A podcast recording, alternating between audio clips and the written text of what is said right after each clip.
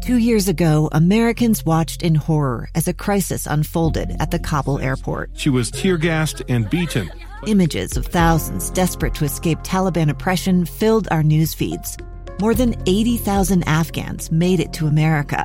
But the story didn't end there. It was very cold. There was no power, no heat. Who would help our newest neighbors?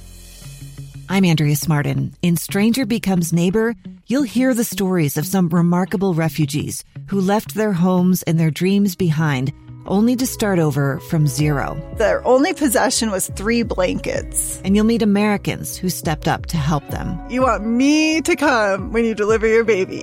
What can one person do in the face of an international disaster decades in the making? That's Stranger Becomes Neighbor. Find us at kslpodcast.com, follow us on Apple Podcasts, or anywhere else you listen. Live, live, live, with Lee Lonsberry.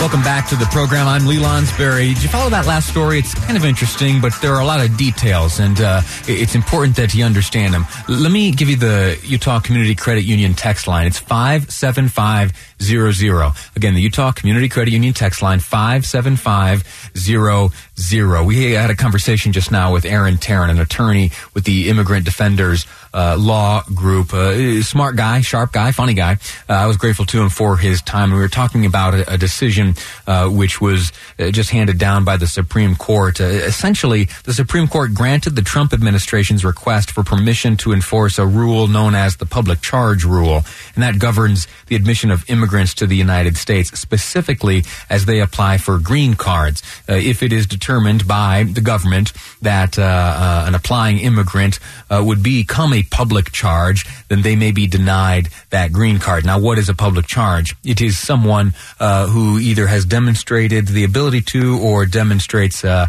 uh, uh a potential to draw uh, from the the public coffers. So if you are trying to get a green card, uh, but you will likely be taking welfare, then the Trump administration now has the ability to deny you that green card. That's the decision handed down uh, by the Supreme Court. It's not over yet. There are certainly, uh, I think, more uh, things that will come uh, regarding this story here, and we'll see how that shapes up. Maybe we'll even speak to uh, Attorney Aaron Tarrant again. So thank you for that. It was a fascinating thing I saw out of the Supreme Court today, and I share it with you to remind you, uh, as always, that despite the wall-to-wall coverage of the impeachment proceedings in Washington D.C that there are things happening back there in Washington outside of the impeachment. Uh, in fact, we, uh, just after 2 o'clock, about 15 minutes from right now, we're going to speak to Representative Ben McAdams. He had a bill which passed almost unanimously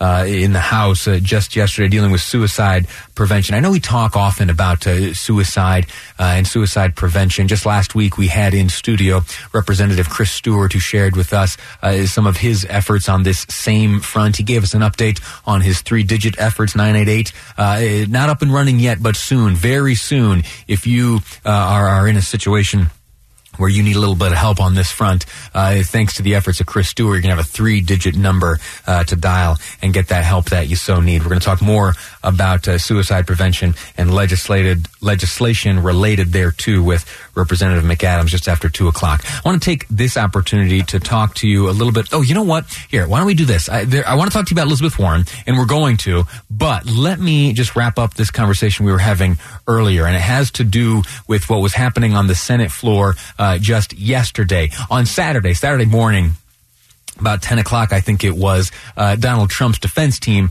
uh, had their turn to get up and defend the position of the president and defend against the articles of impeachment that were introduced by the House and the House managers uh, have been prosecuting for most of last week. Well, on Saturday, uh, the defense team kicked things off. They worked through the day yesterday, and they have today uh, made their case and concluded uh, their defense uh, on behalf of the president. So right now, we're at a fascinating juncture. Uh, the the questions come next tomorrow uh, senators will have the opportunity to on, and this is this will be cool. These are be this would be These will be cool historic souvenirs if anyone gets their hands on them. On little pieces of paper, the senators, uh, including your own Senator Mike Lee and Mitt Romney, they on little slips of paper will be able to write questions for both the House managers, the prosecution, and the defense.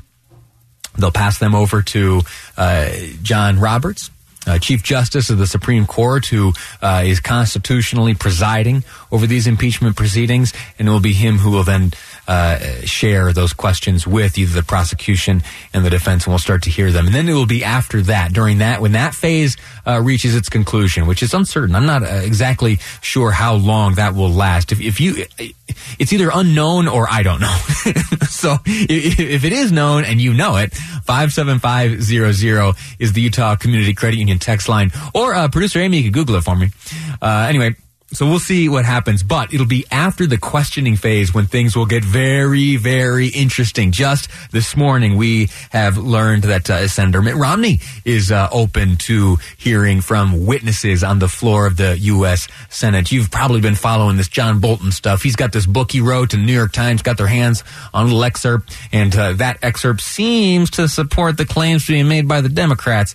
Uh, so we'll see if uh, it, in fact, is the case that uh, a vote is cast sufficient to bring John Bolton to the floor of the House or I'm sorry, the floor of the Senate uh, to appear as a witness. And uh, th- there's one little thing I've been seeing floating around on this. And I'm sorry, we're going to get to Warren in a second. I'm so sorry. I've been distracted by this impeachment thing because it fascinates me so.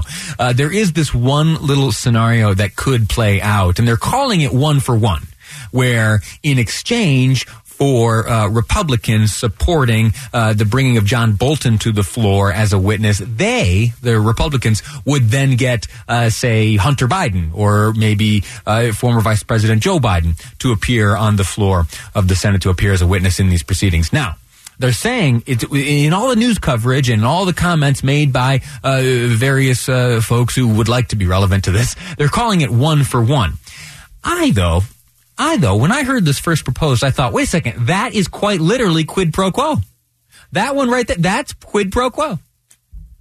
And, uh, you know, I think the, whether or not you think quid pro quo is, is good or bad probably depends on your politics. But anyway, it just struck me as a, little comical that in a case that is essentially uh, dealing directly with quid pro quo, that the solution uh, to this little juncture would be uh, in itself a quid pro quo. Anyway, okay, let's get to. Uh, oh shoot, I forgot. Uh, Pam Bondi, uh, Pam Bondi, former uh, lieutenant governor, or I'm sorry, former attorney general for the state of Florida. She was defending the president yesterday. I'm going to play you this, and then I'm going to tell you what Elizabeth Warren said. Here's Pam Bondi defending the president on the floor of the Senate uh, as she serves on his defense team. This is yesterday on the floor of the U.S. Senate. When the House managers gave you their presentation, when they submitted their brief, they repeatedly referenced Hunter Biden and Burisma.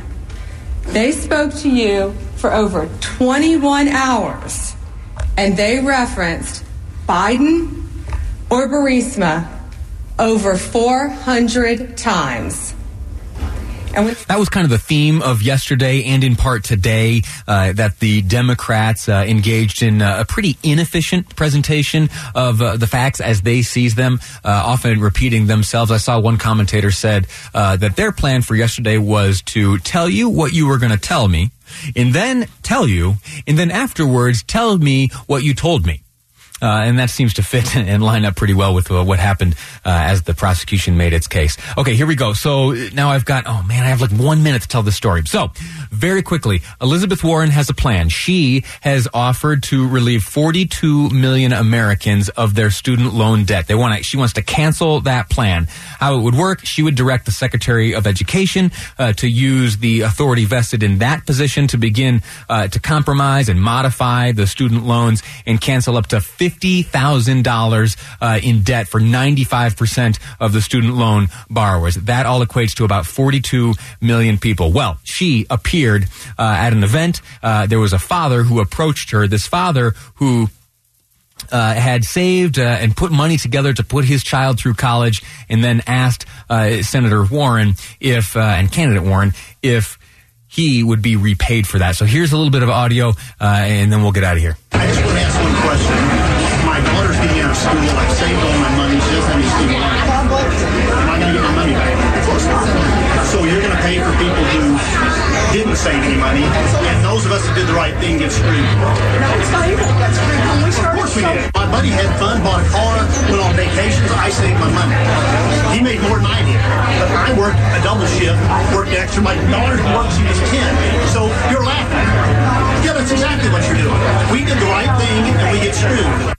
Could you hear that all right? Uh, it was a little garbled. There was a busy room where that audio was recorded, but essentially the man said, I have worked since my daughter was 10. I have scrimped and saved while my friends are out buying sports cars. I put my money together so that she could go to college. Am I going to get my money back, uh, according to your plan? And Elizabeth Warren, candidate Warren, who would like to be your president, said, uh, no, no, you're not going to get that money back.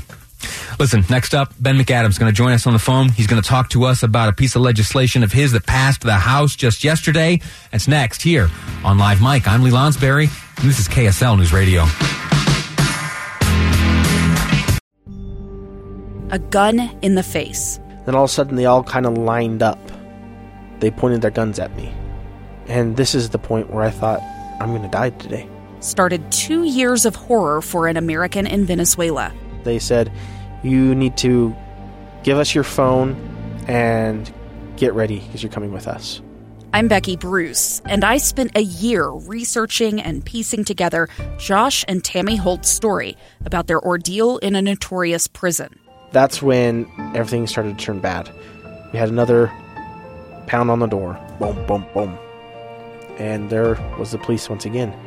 You can binge all of the episodes of Hope in Darkness on KSLPodcasts.com or wherever you get your podcasts.